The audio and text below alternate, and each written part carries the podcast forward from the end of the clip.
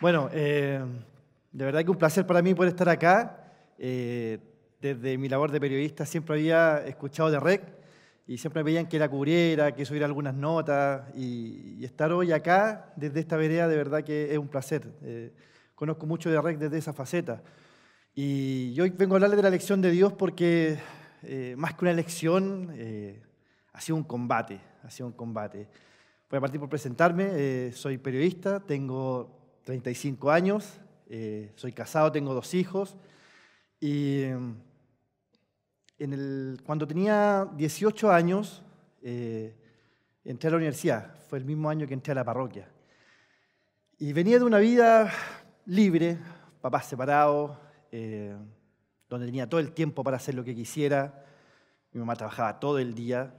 Entonces llegaba del colegio, y, como todo joven libre, por decirlo de alguna manera, tenía libertad para hacer lo que quisiera. Y cuando hablo para hacer lo que quisiera era algo bien, hoy en día bien duro, o sea, mucha droga, la calle, el mundo.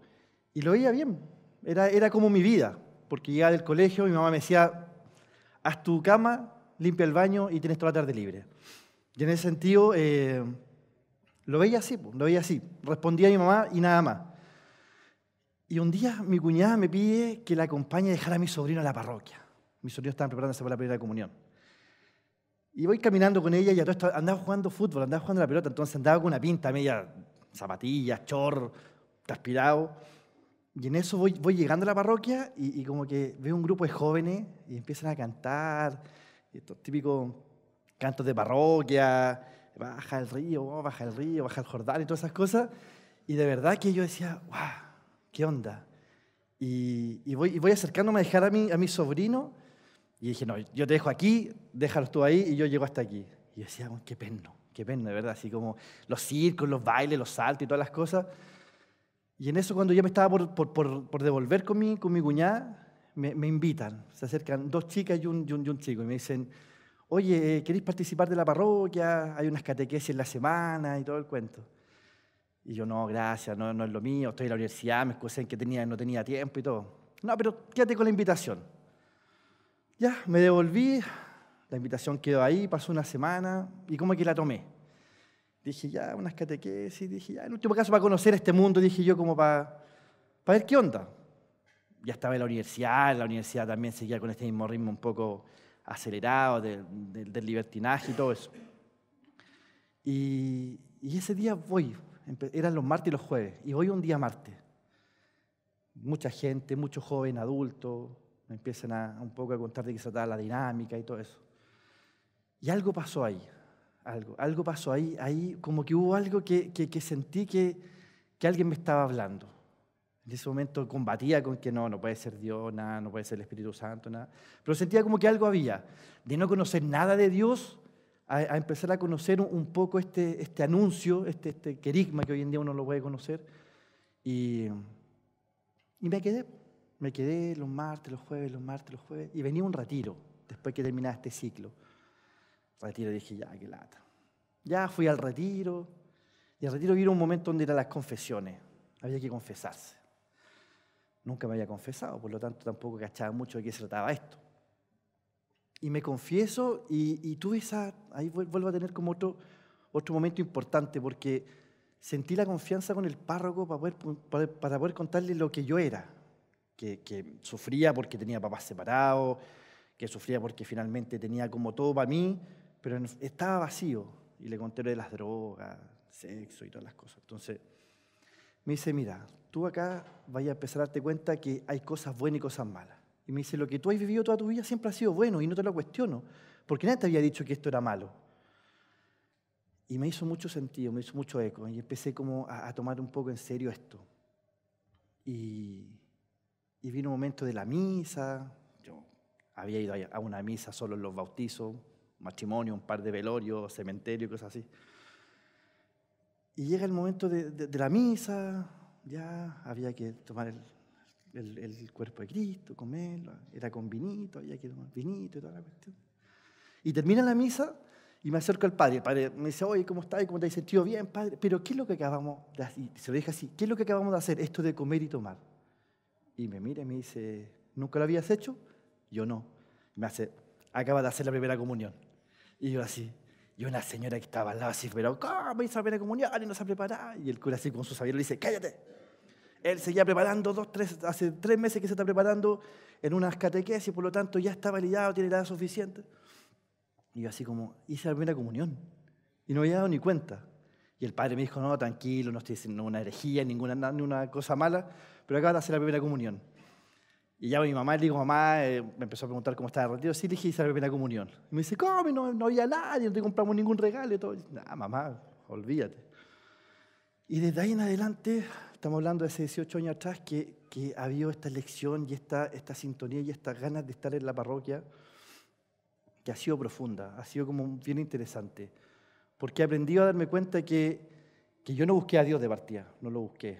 Él me buscó y, y como que no hubo resistencia, como que no hubo resistencia a encontrarlo, no hubo resistencia como a conocerlo. Y eso es obra del Espíritu Santo, del Espíritu Santo, digo, porque yo creo que nadie puede ser capaz de, de, conocer tanto sin, sin, con tan poca profundidad. Pero el tiempo me ayudó en esa profundidad, me ha ayudado mucho a, experimentar cómo Dios me conoce tan bien que en medio de mi pecado, en medio de mis debilidades, en medio de toda mi historia, me quiere como soy. Y cuando digo me quiere como soy es porque he aprendido esa filosofía. Aprender que Dios te quiere como uno es. Y que te pide una pura cosa, que en el fondo es como, como anunciarlo. Y, cuando preparaba esto decía, ¿qué hago? ¿De como una charla, una catequesis, una evangelización? Y yo creo que la providencia te la da sola, te da solo el poder evangelizar, poder contar tu historia, pero por sobre todas las cosas contento, contento. Y en ese tiempo, en esa historia de parroquias de estos 18 años, la he podido llevar a las comunicaciones, he podido he podido aplicar el periodismo en la parroquia, he podido siempre poder evangelizar por medio de las redes sociales, lo que me llevó un día a una invitación a poder trabajar en el arzobispado. Poder trabajar en el arzobispado, que fue una experiencia muy, muy, muy nutritiva, porque yo venía de ser periodista de la Serima Educación, un ambiente bien duro, rudo, estaba empezando la reforma, entonces tenía que estar mucho en terreno, lidiando con profesores, con paros, con marcha y toda la cosa, había que implementar la reforma, que al principio era como, como bien, bien dura. Entonces entraba ya a reuniones y veía que las reuniones eran como qué partido político pesa más, y no, es que mi postura es la que tiene que valer. Entonces estaba un poco agobiado en ese tiempo. Y viene esta invitación a el arzobispado. Y, y, fue increíble. O sea, dije al tiro, sí, a ojos cerrados, tenía que ver las lucas, obviamente, tenía que ver un poco el sistema, pero desde de mí siempre dije, no, feliz. O sea, ya poder estar en la parroquia, ser asesor de pastoral juvenil, después ser coordinador parroquial y estar trabajando, ya dije, voy a estar 24-7 dedicado a esto. Y, siempre recuerdo que pasar de reuniones en la Ceremi donde eran duras, toscas, a tener de repente tres reuniones en el Soispado donde todas parten con un Padre Nuestro, una Ave María, con oraciones y con la, con la, con la serenidad de que Dios precede esas reuniones, ha sido, sido increíble, ha sido muy, muy gratificante poder estar en un ambiente así.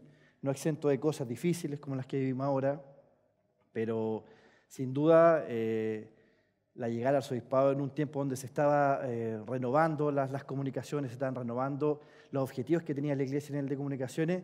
El gran premio fue ido a la JMJ, a Cracovia. Fue una experiencia maravillosa, ser el único medio acreditado, o sea, no había ningún otro medio. Estábamos ahí con mi querido amigo Sebastián Fensaría, que gran parte de, la, de las comunicaciones que, que, llevamos y las locuras que hicimos allá en Cracovia son parte de él también, y, y eso habla del buen ambiente que hay en las comunicaciones del arzobispado. Y como decía, no, no exentas de polémica, no exentas de crisis, pero de verdad bajo el Espíritu Santo, bajo la gracia de, saber que Dios es el que precede las cosas. Y, y, hoy, entendiendo la realidad de la iglesia, veo que comunicar desde, nuestra vereda ha sido difícil, porque el manto de duda, el manto de defensa corporativa y muchas cosas están y van a seguir estando. Pero, pero siento que, comunicar con alegría, comunicar con fe ha sido, ha sido sin duda lo mejor, ha sido sin duda una, una gran experiencia, me ha llevado a poder entender algo y poder defenderlo, y defenderlo no desde, como digo, desde la, desde la corporación, sino que desde la base de que uno ha visto que Dios actúa y que por sobre todas las cosas somos humanos y como humanos nos vamos a equivocar y como humanos vamos a, a tener muchas caídas, pero sabiendo que, que Dios está ahí, que Dios ayuda. Y, y le doy gracias a Dios por este momento, le doy gracias a Dios por este tiempo en el que estoy, como digo, lleno de dificultades, lleno de pecados, lleno de debilidades, lleno de un montón de cosas, donde Él me pide solo que me pueda parar siempre adelante, pueda decir que Dios existe, que Dios existe no por, porque hay una parroquia bonita, porque hay 20 o 60 cabros bailando, sino que porque Dios actúa, actúa cuando uno le pide. Quizás puede ser un convencimiento vago, pero de verdad que yo lo he experimentado en ese sentido estoy contento. Y como, como hace 18 años atrás eh, Dios, por medio de la iglesia, me eligió, hoy veo que 18 años después me vuelve a elegir para que cuando yo hace 18 años estaba en crisis, hoy la iglesia está en crisis, pueda yo también aportar con un granito de arena. Eso.